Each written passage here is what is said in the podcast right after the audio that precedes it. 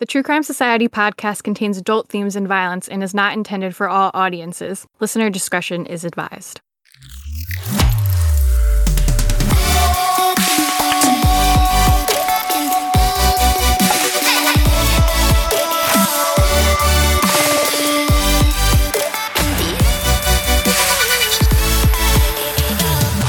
Up, guys? Welcome to another episode of True Crime Society podcast with Stephanie and Olivia. It is February 2nd, just like it was last time we recorded.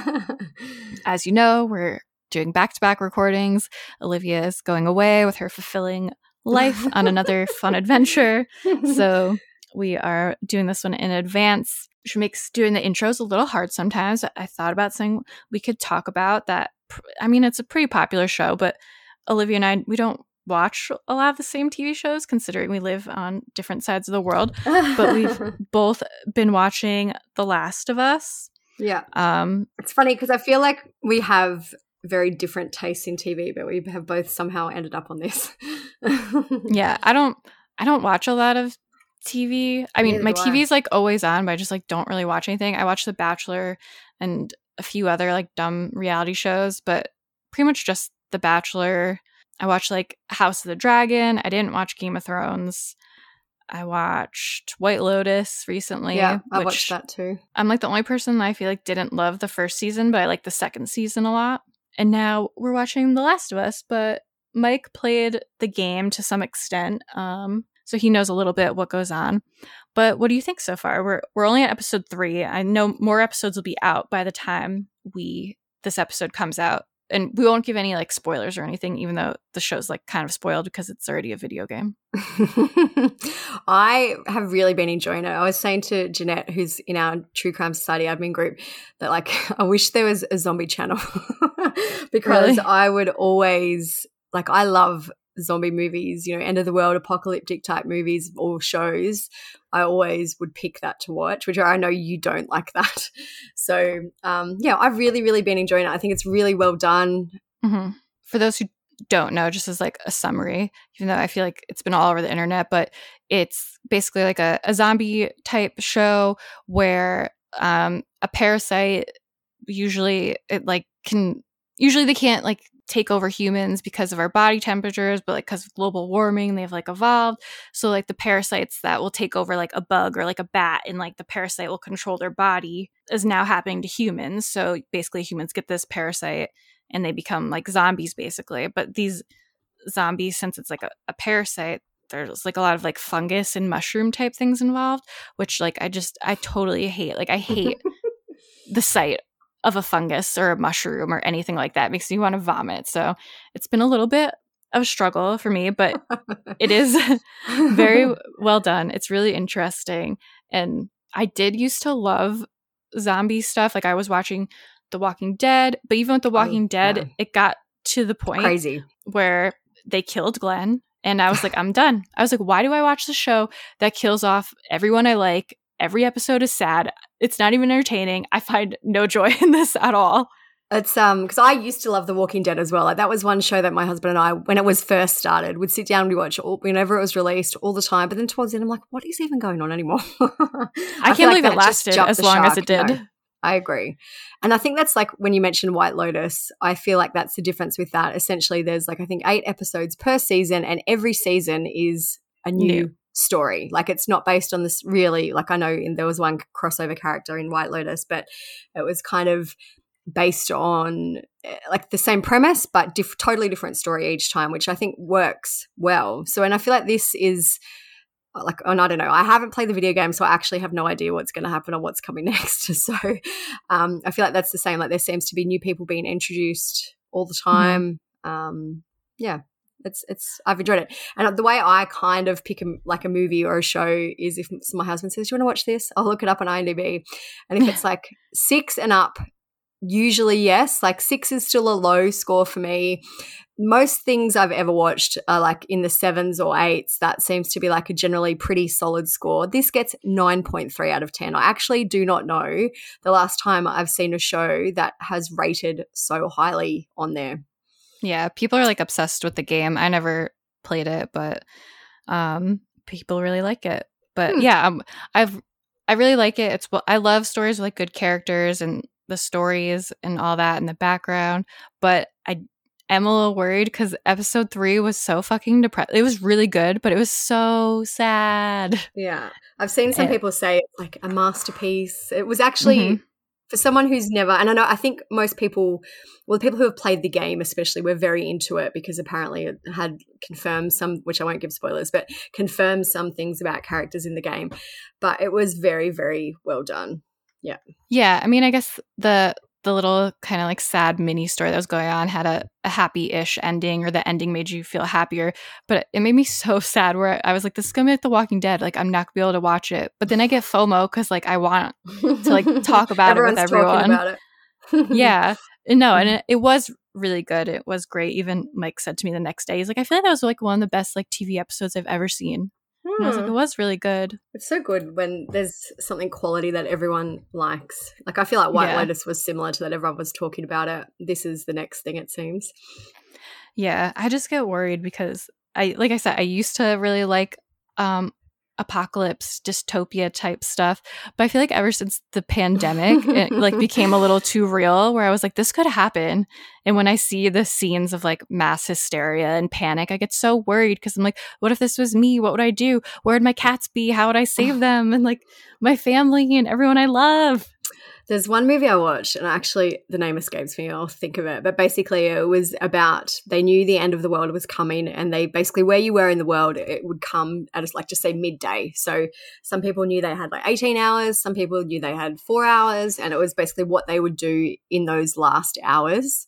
Mm. Um, yeah, so that's the same along the same kind of premise. Like want to die straight away. I wouldn't wait for it. And other people are like I would like some people in the movie went and partied and took a whole bunch of drugs and you know just it's just interesting what yeah what what kind of the thought process you come to after watching a show or a movie like that. Yeah, so I mean, we'll see. I'm gonna try to watch it, but then um, I just hope it doesn't turn into. I hope the entertainment outweighs the like sadness of it because I do like when something's sad and it affects you. Like I get that that's like good, but with The Walking Dead, like got to the point where I was like, it's not even entertaining anymore. I know it was just that really, you know, went on. it was tangent. just like gory for the sake of being gory, just killing off everyone. So hopefully this doesn't end up like that. But I wonder if, if there's a set amount, like if they're saying, okay, this is going to be a one series thing, or if it's I don't know. Like I wonder what the what the plan is for it. Well, there's two games, so maybe is two there? seasons, unless they stretch it out or something. I don't know.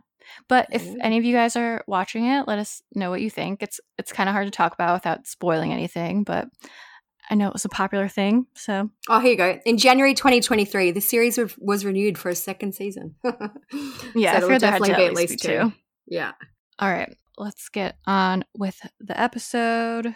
This episode, we are going to talk about two different cases. I mean, they're not really similar, besides the fact that young girl victims, I guess. But there are two that um, a lot of people are talking about right now. So one is about Madison Brooks. She has like a horrific story where she was very drunk, taken advantage of. She was raped and then she ended up being hit by a car and she died. And it's just like, it's a horrible story.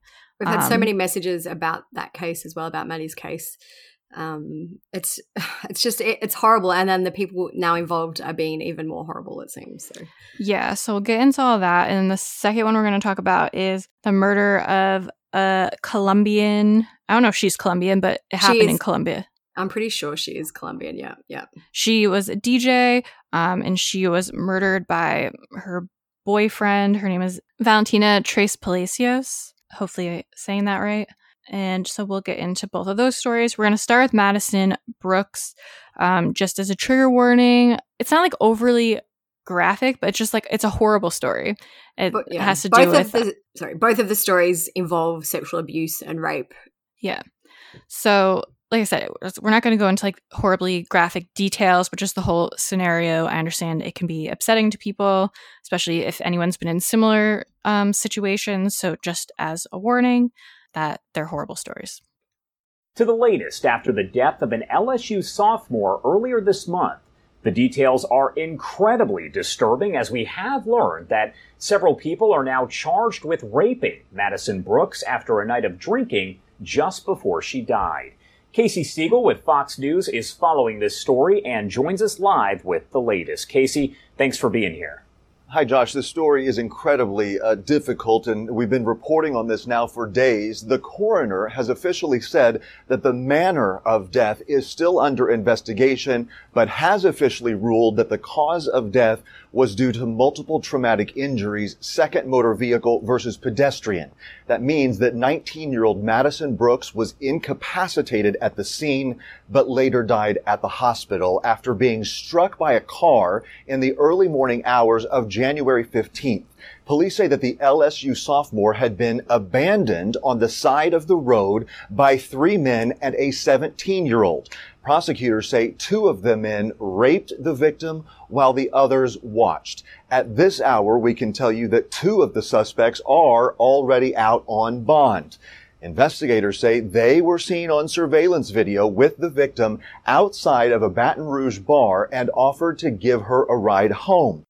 So, Madison, she was a 19 year old female who died after she was struck by a car in Baton Rouge, Louisiana on January 15, 2023. Um, she seemed to have everything going for her. She was an LSU sophomore and was recently accepted into the Manship School of Mass Communication she was an active sorority member.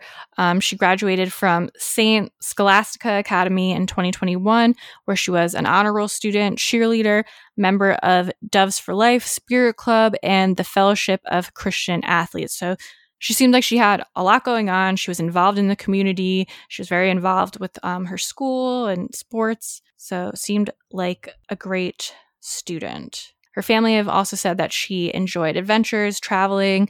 She liked skydiving, skiing, experiencing new cities, and most importantly, spending time with her family and friends. In her obituary, they said Madison's heart was pure, her laugh infectious, and she lived every day to the fullest.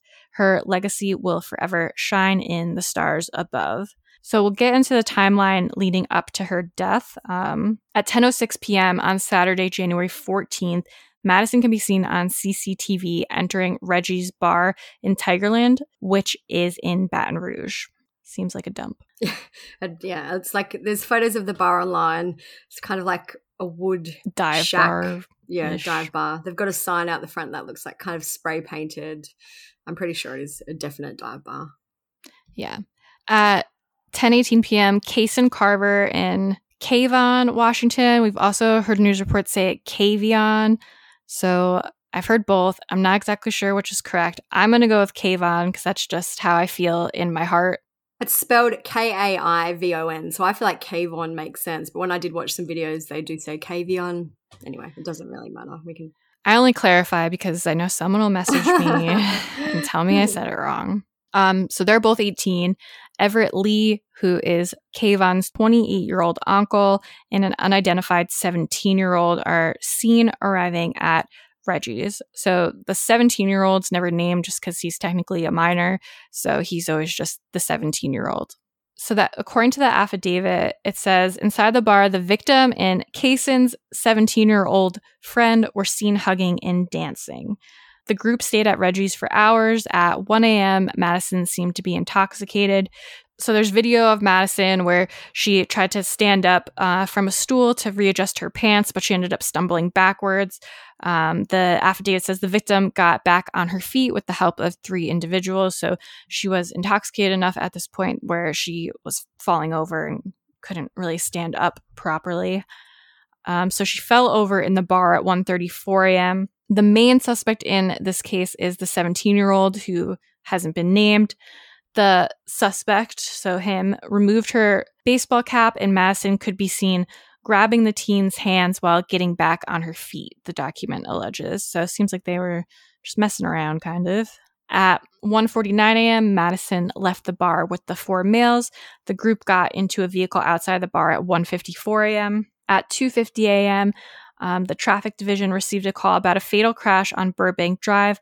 Madison was found laying in the roadway and she had been struck by a vehicle. She was taken to the hospital where she died from her injuries. So, a spokesperson for the sheriff's office said that the person that was driving that struck Madison was not impaired and they contacted emergency personnel immediately. So, it seems like they were just driving. I don't know if she was in the road or what, but they weren't at fault it seems. So police started looking into Madison's final movements, and at 6:10 on January 16th, Kaysen Carver went to the sheriff's office. He waived his right to an attorney and agreed to give a statement to police. So he told police that he and his friends went to Reggie's on the 15th.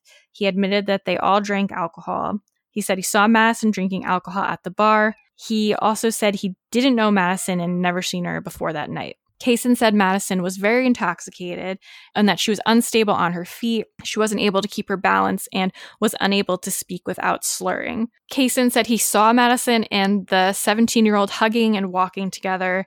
He said Madison asked her a ride home and that he agreed because she was very drunk and he didn't want to leave her alone. Kaysen said he asked Madison where her friends were, but that she was drunk and didn't know where they were. He said that Madison got into the vehicle with the males and that he was driving and he said Madison, the 17 year old, and Kaivon sat in the back. He asked Madison for her address, but she apparently fell over. That's what they said in the affidavit. But since she was sitting, it's a little confusing. We're assuming that maybe she just like leaned over, like fell over, kind of, you know, and that she didn't answer him about the address. Um, so this is where it gets um, a little graphic. The terminology we're using is from the affidavit, just when, yeah. When we posted a few articles about this, the articles do say things like Madison had sex, which is obviously likely not the case because she couldn't consent. But this is the terminology from the affidavit. We didn't write this terminology, but this is what the terminology the police are using is. Yeah. So it says Kaysen said he drove for a short distance before he pulled over. He heard the 17 year old ask Madison five times if she wanted to have sex with him. His story was that Madison said yes. He said that Madison and the teen had sex in the rear seats of the car. He said that Kaivon got out of the car while they had sex. When they were finished, the 17 year old got out of the car and Kaivon got back in. Kaysen said Kaivon asked Madison multiple times if she wanted to have sex with him, and that she again said yes. They then had sex in the rear of the car. Kaysen has said that he and Kaivon's uncle remained in the front seat while the sex acts were going on. So this whole thing is just like disgusting. Kaysen said he stated, We gotta stop this, let's go. He said that Kaivon and Madison stopped having sex and then put their clothes back on. Kaysen told police that he felt uncomfortable while the sex acts were going on and that he hated it. Police asked him if Madison was too impaired to consent to sexual intercourse, and he replied, I guess. Um, he also said they drove around and tried to find where Madison lived before finally dropping her off in a subdivision. And then that's then she ended up being hit by, hit a, car by a car at some point. So on January 18th, 2023, an autopsy was conducted on Madison. The pathologist reported that she had injuries consistent with anal sexual assault. Her urine tested positive for THC. Shane Evans, the chief of investigations for East Baton Rouge Parish Coroner's Office, said that Madison died from multiple traumatic injuries, second motor vehicle collision versus pedestrian. Police got Madison's medical reports from when she was admitted to the hospital before she died. Her blood alcohol content was 0.319, which is very, very high. Mm. Um, According to the University of Notre Dame, research a BAC of between 0.250 and 0.399 indicates alcohol poisoning and loss of consciousness. So she was right in the middle of that, a little on the higher side, mm, right in the middle. Yeah, it's it's a lot. Like it's a very high blood alcohol content. Yeah, so there was no way that she was remotely coherent no. um, or like aware. Police contacted the 17 year old's mother on January 21st. The mother said that she and the son didn't want to give a statement. Police also contacted Kaivon. He voluntarily waived his rights to an attorney and agreed to give a statement. Very dumb on his part. When Kaivon spoke to police, he said that he was sad about Madison's death. He also said, We were the last people she seen. He confirmed to police that he and his group left the bar with Madison. He said he was walking behind her to the car and he laughed and in his mind said, How y'all just meet a random girl and bring her home? Kaivon also admitted that Madison was stumbling and did not have her balance. He said that when they got to their car, Madison attempted to open the door of another random vehicle. He said they had to tell her she was trying to get into the wrong car. He said he witnessed Madison and the 17 year old touching each other's private areas while in the car. He said the 17 year old had his hand on her vaginal area, and he also said that Madison had her hand on the teen's penis area over his clothes. He denied witnessing the 17 year old have sex with Madison, and he also denied having sex with her himself. He described Madison's state of intoxication by saying, like when I tell you drunk, drunk, she was drunk. Kaivon was asked for an oral DNA swab, and it was at this point that he requested an attorney. So on January 23rd, 2023, Kaysen, Kaivon, and Everett Lee were booked into East Baton Rouge Sheriff's Office jail. Kaysen and Everett were charged with principals to third degree rape. Kaivon was charged with third degree rape, as was the unnamed 17 year old. So I'm assuming that Kaivon's DNA was found on Madison, and they were able to prove that he did rape her, even though he said that he was didn't. consensual. Yeah. So in Louisiana, third degree rape involves sexual intercourse that is deemed to be without the lawful consent of a victim, according to the state law. Attorneys for the suspects have now argued that video showed the victim was not drunk to the point where she was unable to consent to sex. Attorney Ronald Haley, who is representing two of the suspects, says video showed Madison willfully got into the car. Sorry, this just, the attorneys make me so mad in this situation. Like, yeah, she got into the car because she wanted to ride home. I just feel like too there's no need for them to be saying all this. Like if whatever they want to argue in court is their thing, but there's just these public statements are just unnecessary and hurtful and repulsive essentially. I know if this was my family member that they were saying this shit about, I would lose my mind. Like We were talking so about disgusting. before we recorded and I wonder if any of these attorneys have daughters because honestly, this I hope is not.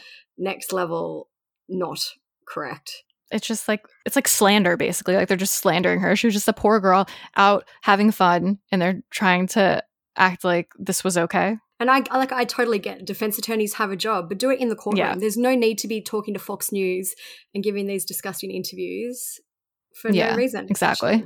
Um, he went on to say, absolutely not a rape. Listen, this is a tragedy, definitely not a crime. He acknowledges that Madison did appear intoxicated. So he went on to say, to the point under the law that you say you're in a drunken stupor, to the point that you cannot lawfully give consent or answer questions, absolutely that was not the case. It's like with her blood alcohol content, I'm pretty sure it was. And she went like there's photos of Madison online. She's a petite person. Like I don't know how tall she was, but I'm assuming like five foot five, maybe at the most. You know, it's not like she was a 300 pound, six foot person who could maybe absorb a lot of alcohol. It looks like she was petite, and that would have you would think then that blood alcohol content would have had a big effect on her. hmm Around this time, LSU President William F. Tate released a statement in which he said Madison should not have been taken from us in this way. What happened to her was evil, and our legal system will parcel out justice. Our collective grief and outrage cannot be put into mere words. On January 23rd, the alcohol license for Reggie's Bar was suspended. The Louisiana Office of Alcohol and Tobacco Control are working with area law enforcement to investigate and share evidence about recent incidents at this business. They'll hold an emergency hearing next month to decide what penalties, if any, should be imposed based on the evidence presented. Reggie's issued a statement saying that Madison used a fake ID to get into the bar. They said even though she entered the bar with false identification, she wasn't served nor did she consume any drinks at least during the last hour she was at Reggie's. Reggie says voluntarily turned over all video surveillance footage to EBRSO and has fully cooperated with investigators since they were first contacted and requested to assist on Sunday, January 15th. Also, Reggie's has reached out directly to LSU President Tate in response to his call for action. Look forward to meeting with him and his team soon to work together to address the issues raised in his recent press release. The statement about her not having any drinks, at least not during the last hour, is kind of interesting. Like, I wonder what difference the last hour would have made. It's just an interesting point that they included that. Yeah, I don't know. Like, I don't know. May- Maybe, maybe I guess they're like just thinking about it now. Maybe they like they're working towards that. They knew she was intoxicated, therefore they didn't serve her any drinks in that last hour, especially. Maybe I don't know. yeah, I don't know because we don't know too much about her night prior. Like, was she out drinking somewhere else and was there, went there after?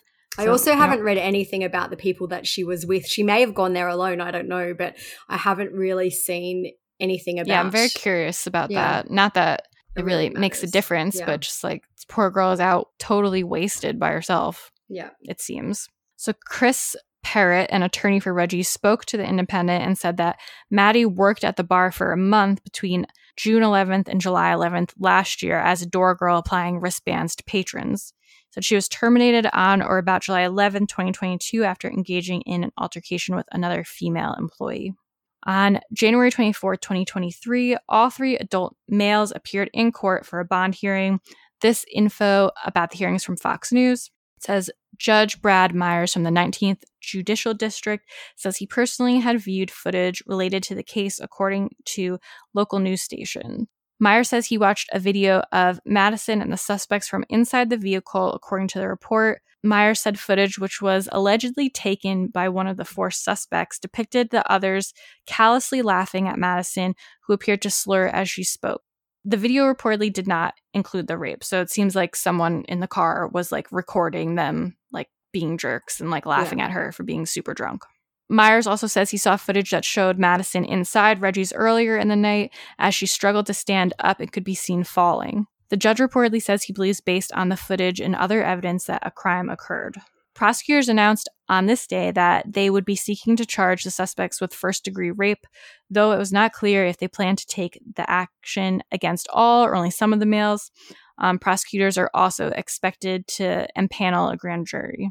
Judge Myers orders Kaivon be held on a $150,000 bond in connection with the third degree rape charge. Cason and Everett, charged as principals, are ordered held on $50,000 and $75,000, respectively. Cason and Everett posted bond on this day and were released. Kaivon posted bond on January 26th and was released. The males all have to wear ankle monitors and remain on house arrest as a condition of their bond. They have also been ordered to not make social media posts about the case and they're not allowed to contact Madison's family. They must also submit to random drug tests.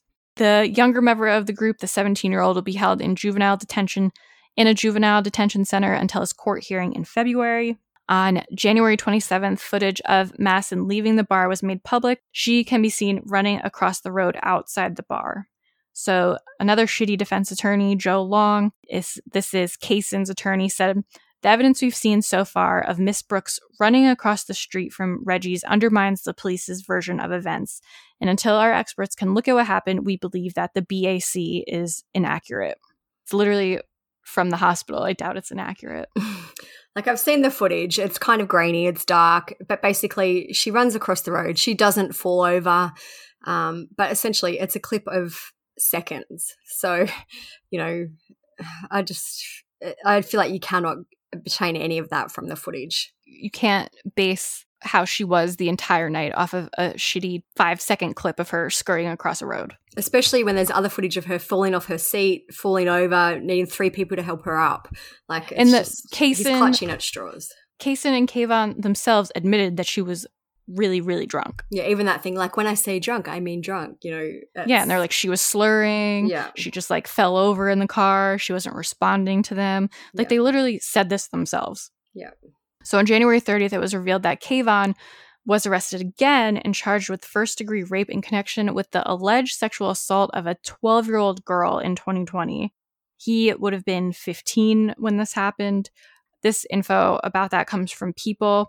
Says, according to an affidavit, the victim's mother brought her to the hospital in May 2021 after the victim told her about the alleged rape in 2020. The victim said she was at a birthday party and left the party to go swimming at an apartment complex.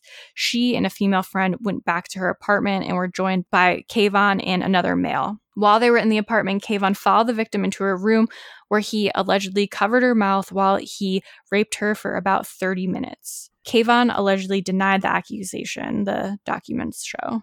Um, so Kaivon was just trash. I know it's alleged, but it all seems to line up. Yeah.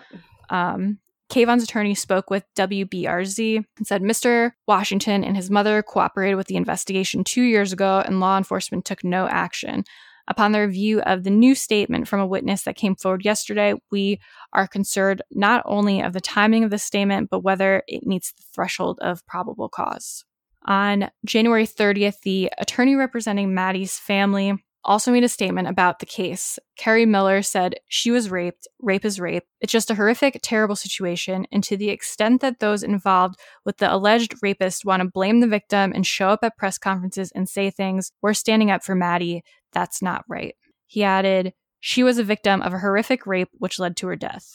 It seems like the family made a statement like that because um, Kayson's shitty defense attorney, Joe Long, still chatting away, victim blaming Madison, said somewhere if Miss Brooks was alive, this would not be a crime. She would not have complained about it at all. The only reason it's there is because the understandable anger in the community wants someone to pay for her death. And we understand that, but our clients did not do that. It's disgusting. When I was uh, reading this earlier, and it's interesting that he says if Miss Brooks was alive, this would not be a crime. Because, um, of course, it still would be a crime. But I was like, I literally wrote down what's sad is if she did live, honestly, they might have all gotten away with this because in a lot of situations like this, the girl, the victim, yeah, or they feel so ashamed and like embarrassed, like, why did I let myself get this drunk? Like you just kind of start blaming yourself and you just feel shitty. You feel like it's it's your fault. And they end up talking themselves out of coming forward because they're like, do I want to deal with this? Do I want to go to court? And they're embarrassed basically. So even though they know what happened was rape and what happened was terrible, a lot of times people don't come forward because they're just embarrassed. Yeah, it's just horrific. Like, and I just feel like it's just extra horrific, even if that's possible, based on these statements made by the attorneys. It's just unnecessary. Yeah, the attorneys and all the people involved that don't see this as like a disgusting, horrible crime, they just have no respect for women and just like no respect to pe- for people. Like, how could you, someone who's that drunk clearly needs help, but you see it as an opportunity to get off and have sex with them that shouldn't even turn you on. You should just be concerned and want to get this person help. Like if she she probably had legit alcohol poisoning. I wondered too if there might be any more charges coming in terms of kind of negligence of them dropping her off the you know in the middle of nowhere when she was clearly intoxicated. I wonder if anything can come from that like her family they i mean they could definitely be sued for like wrongful death. Yeah. Probably the bar too. It's sad because I feel like there's a lot of girls, like even myself, there's like so many girls out there where you've been in situations where you've either seen guys trying to take advantage of girls that are too drunk, or you've been the girl that's like been too drunk and some scumbag guys trying to like take advantage of you. And I feel like the newer generations are bringing up their children to like know better that just be like if someone is that drunk they can't consent to sex like it's yeah. not okay where i feel like older generations it's not as much of a thing that they learned when they were kids because i really feel like spoken about when i was younger there was that big case with that like dirtbag guy who um, assaulted that girl behind a dumpster and got off with it. He was like a swimmer. I can't think of his name right now. It was a big case, but that was like the big case where then everyone was like, wow, if a girl's drunk, like she can't consent to sex. Like that was when it became a big thing. I just had a look to see if there was any updates in the case. There aren't really. The case does seem to have kind of slowed down a bit, except for the news about the rape and the 12 year old. That was kind of the most recent thing that's happened. I'm assuming this is going to be a long legal process for this case. And they've been, everyone's been very vocal, as we've mentioned. So I'm assuming we'll hear more as it comes out in terms of, you know, maybe evidence and things like that. But it'll definitely be a long, ongoing process, I think, in that case with a lot more victim blaming, and it's disgusting. Yeah. And the yeah. case I was thinking of is Brock Turner. oh yes, yes, I forgot about him. They pushed him out of my mind. Another scumbag. And even when, like, and I know when you read the affidavit, the affidavit is sloppy. Like, I agree, the terminology used in the affidavit is absolutely probably not the terminology that should have been used. But well, I get just, like why in the affidavit because like yes, the crime story. is rape. Story. Yeah. Like their story is like we had sex, which I guess is why it's written that way in the affidavit. But I think they're just describing like the action because like if you put in rape there, you're already assuming it was a yeah, crime, yeah. whereas the affidavit's supposed to just be like what happened. Yeah. Like the news articles in the headlines and stuff should be putting rape, not like sex. the news articles sometimes are putting like she had sex with them and yeah. But yeah, so sometimes people get mad at us for stuff like that, but um, we're just sharing the news. What's been Sometimes said, yeah. it's not our literal words. Yeah. All right. So the next case that we're going to discuss today is the murder of Valentina Trespalacios. I hope we are saying that right. Tonight, a Wisconsin man and father of three linked to a gruesome murder in South America. From the moment that I was uh, uh, captured, is that the right word, in uh, Bogota, I asked for an attorney. That's Franklin High School grad John Poulos in a Colombia courtroom. He's charged with killing his 23 year old girlfriend and DJ, Valentina Trespalacios. Prosecutors say he beat and strangled the woman, then stuffed her body in a suitcase, tossing it in the trash. And brings uh, to the car the cart uh, with the bag. Wednesday, prosecutors showed surveillance video of Poulos entering and leaving the woman's apartment with what they say is the same blue suitcase a city garbage worker found with the body inside just over a week ago. Officers caught Poulos in Panama as he reportedly tried to flee to Turkey. She was a 23 year old woman in Colombia in South America. She was a DJ. She has she's very successful. I'm just going to get up her Instagram. Yeah, she seemed like a, a pretty popular DJ. Yeah, I had tried to have a look at her Instagram the other day. It's now private, but she does have 16,000 followers. You know, it seems like she was kind of well known on the nightclub scene where she lived. Mm-hmm. So Anyway, she was dating an American man named John Nelson Poulos, who's 35, and he is the main suspect in her murder. In terms of background for Valentina, we haven't really heard too much yet. You know, I guess she's still very young.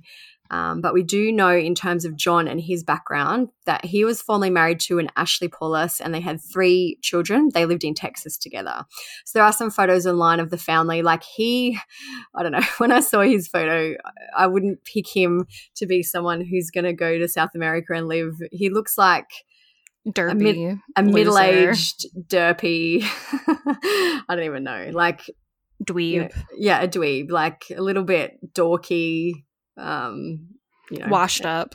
Yeah. So like when, when he was with his wife, like the photos of the kids, if you saw that photo on Facebook, it really could be any family. They just look normal.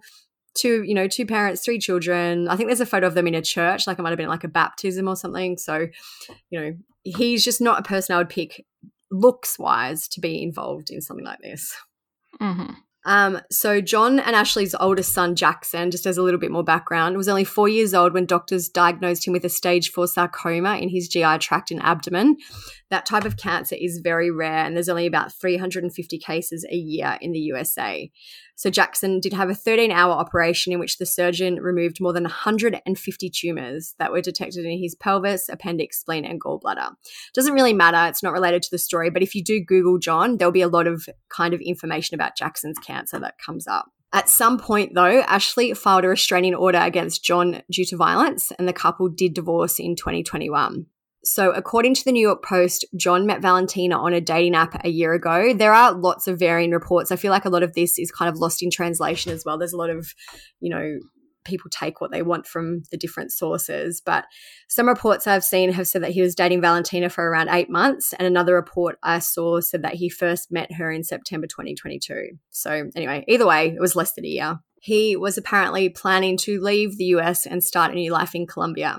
On Saturday, January 21, John and Valentina were seen on CCTV together. As we said, she was a DJ, and the two were seen getting out of a cab. They were going to a nightclub so Valentina could do a gig at the Nexus nightclub. She worked and finished her set at 5 a.m. She was then seen leaving the office of the nightclub's owner while John was in the bathroom. They got another cab. At first, I read it was to John's apartment. He had only moved into it uh, days earlier on the Friday.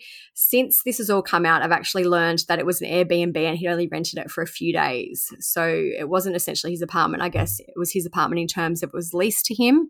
But anyway, yeah. they went back to his apartment. Where he was staying.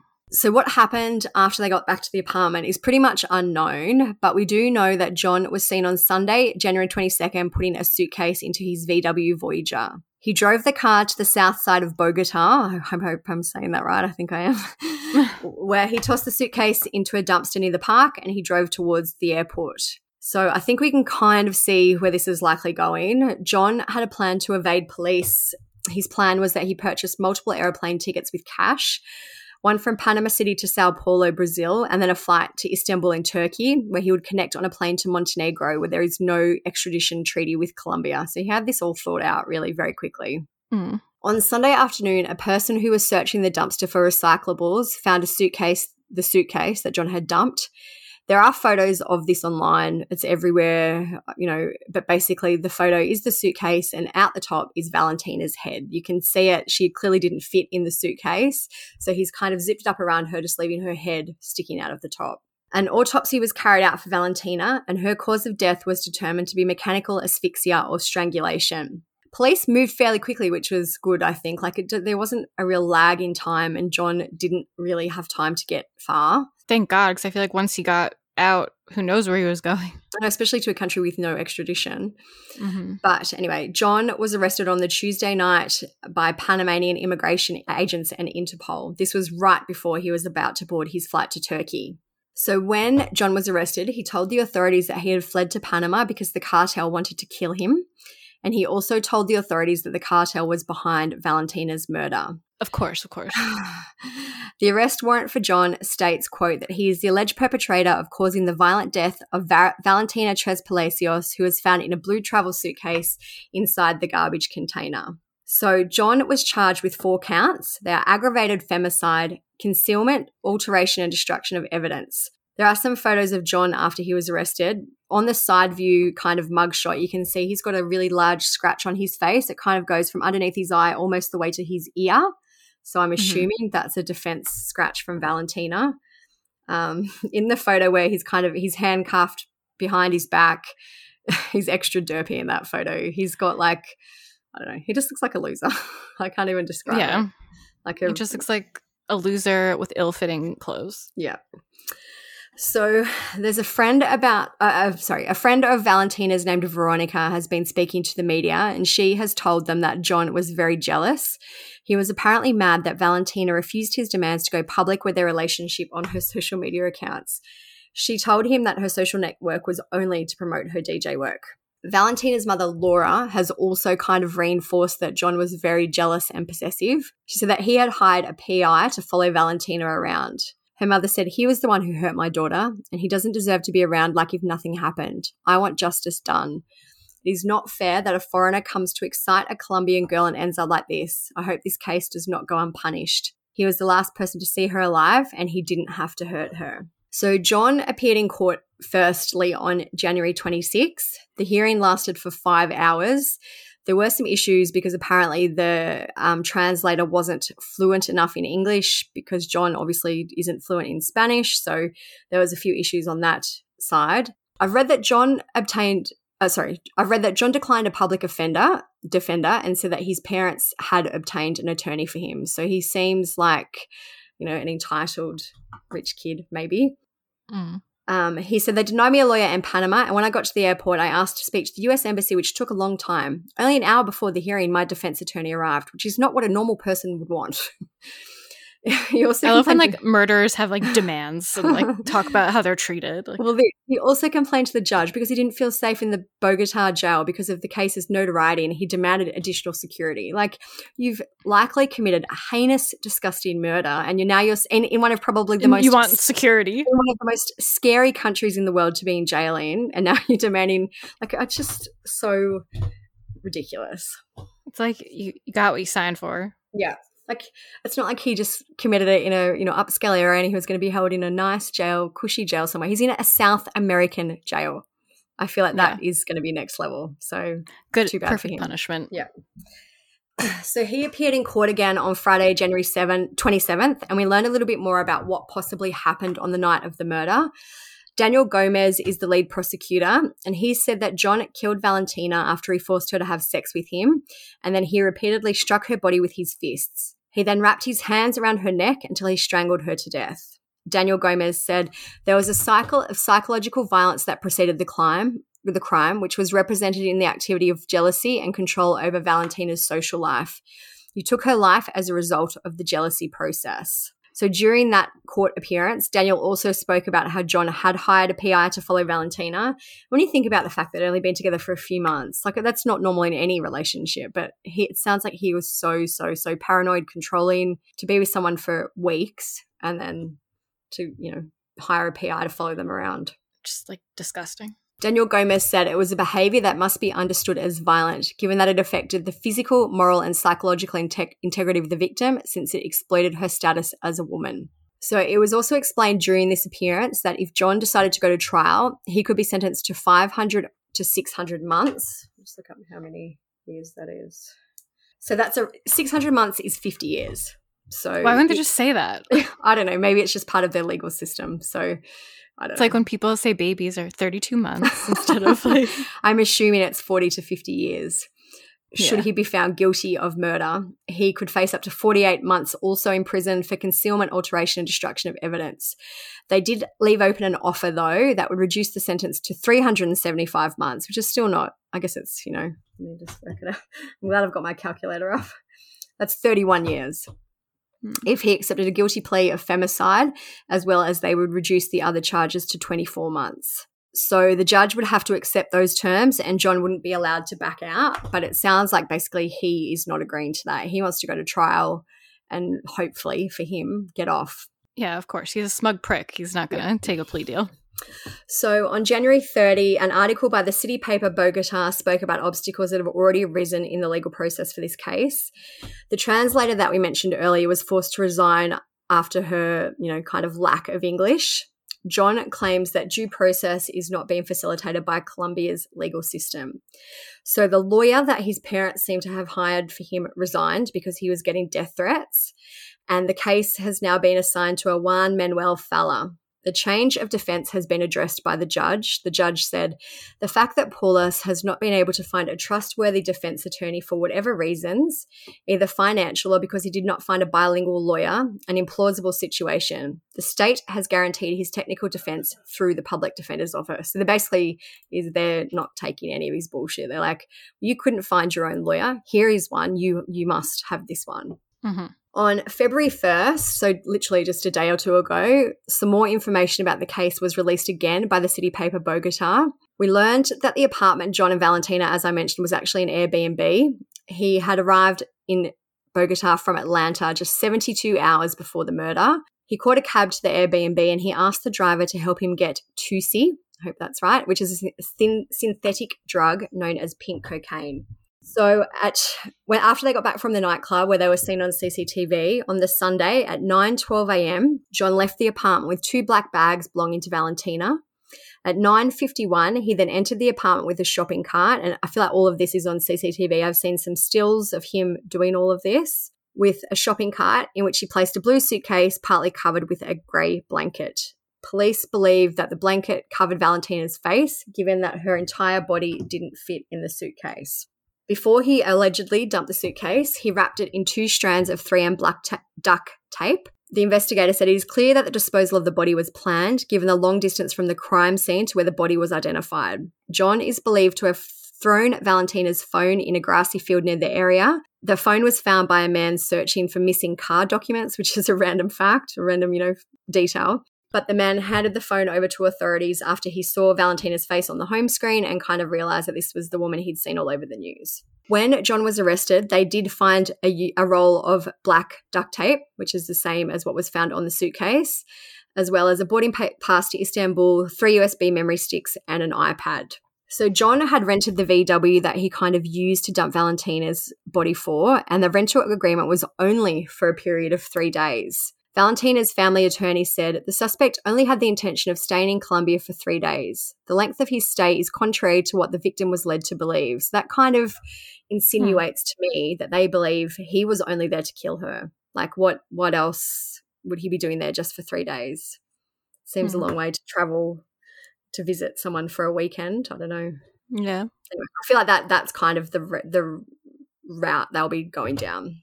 Valentina's friend Maria also told the court that Valentina was in love with another man. She said that she was, quote, very much in love with another man, but her relationship with John seemed normal. Valentina had been chatting with a cryptocurrency investor named Santiago Luna, and he last spoke with her on the Saturday. It- uh, like this is also another kind of random detail. Maria says that John was known on webcam pages as the man of magic. So I'm not sure what, what is going to come of that.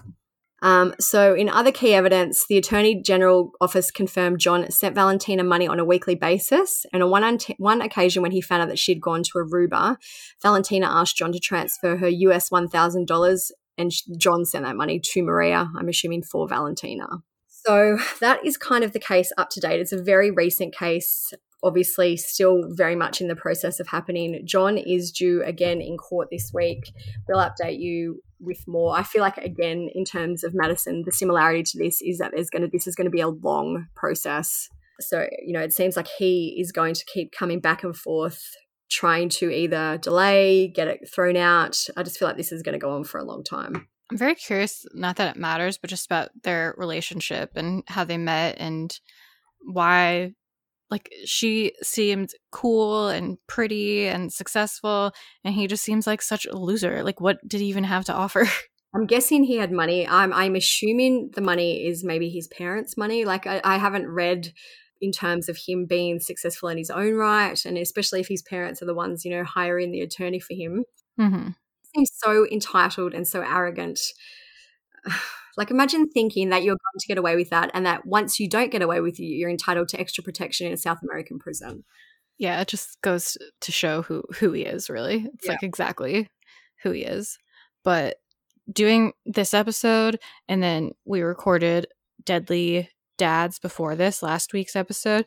Right now, I just like hate men so much, which I know is an unfair thing to say because I know there's shitty women. I know there's lots of nice men, but like I just feel so enraged internally at all these pieces of shit that think that they just own women, that they're above them, that women are objects that they can just like have sex with and murder. In terms when we were talking about him being kind of a nerd, do you know who he reminds me looks wise of? Josh Duggar.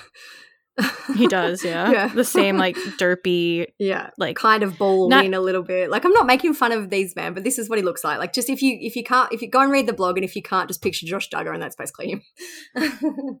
just as one kind of final in that case, as we mentioned, he's been charged with femicide. I don't know if we've ever given a definition of femicide, but if you're not sure what it is, it's a hate crime which is broadly defined as the intentional killing of women or girls because they are female. I feel like we did a case recently where it was femicide as well. I can't I feel like we just talked about it in the episode we recorded, but I don't know what one it would be. Oh, I can't remember. Anyway, oh, it's going to bug me now. Anyway, I'll find it out. But apparently, Colombia is one of several Latin American countries to adopt femicide laws in an attempt to curb the endemic violence against women by men in the region. I feel like that's not a thing here, but I feel like it should be. Yeah, But I'm not sure. It could be a thing here, but I don't think I've ever heard it. it's going to bug me because I feel like we definitely did talk about femicide recently. We did. I can't think of it either. Uh, I was just trying to look. Mm, No, I searched the notes. It only comes up in this one. Anyway, we'll, f- I'll figure it out. Yeah. So these two episodes have mentally drained me. Like, I'm, d- I'm done with the world. I hate everyone. I'm just they're just it's just horrible. They're all Yeah. horrible. We'll just end it there while because I'm upset. I was going to do I'm Alex. uh, Like I was just looking at the schedule, and I didn't realize actually that these two episodes would be so kind of men heavy. But I was going to do Alex. Murdaugh next. Maybe we'll do more Maura Murray instead, just to break it up a bit. yeah. Mm. Uh, all right. So we'll end it there. We don't need me to go on any more rants about hating everyone. um, so everything for these cases, as always, will be on our blog at truecrimesocietyblog.com. Follow us on Instagram. We'll post like any updates for any of these cases on there, probably before you get to do like an update episode. So definitely follow us there at True Crime Society. Um, you can follow my personal account. Mine is StephSum underscore, and Olivia's personal account is TCS Olivia. Um, we post there about like whatever we want. If you want to see what we're up to in our, our normal lives, I don't even know what comes next. you Check out the blog. I don't know if you said that. no, getting I a did bit the blog. delirious. Oh, did you? I literally feel delirious, like my eyes are crossing. Um, leave us a review, share the podcast, um, posting your Instagram stories. Please do all those things. We appreciate it so much. And check out our sponsors. They'll be in the episode notes. And if you ever need any codes, you can message us. Um, but thank you guys for listening. I'm sorry if this episode enraged you as well, but we got to know this stuff. We got to, like, we got to just know what's going on in the world and let people know that this isn't okay. Before anyone too is like, why don't you guys ever ca- cover women who do this? We are. It's coming in the next few weeks. Yeah, and we have in the past Yeah, before anyone says that. It just somehow ended up that this is a double man episode. double, yeah, Yeah. double man episode. Don't get mad at us, please. I feel like ninety-eight percent of our listeners are women anyway, so hopefully it's all right. Yeah, there's always that one that's like, I can't believe you would say that you hate all men. Like it was clearly like a joke. These episodes were exhausting. about the worst of men. Yeah. Yeah. But anyways, thank you guys for listening. Uh, stay safe out there. Peace out. See ya.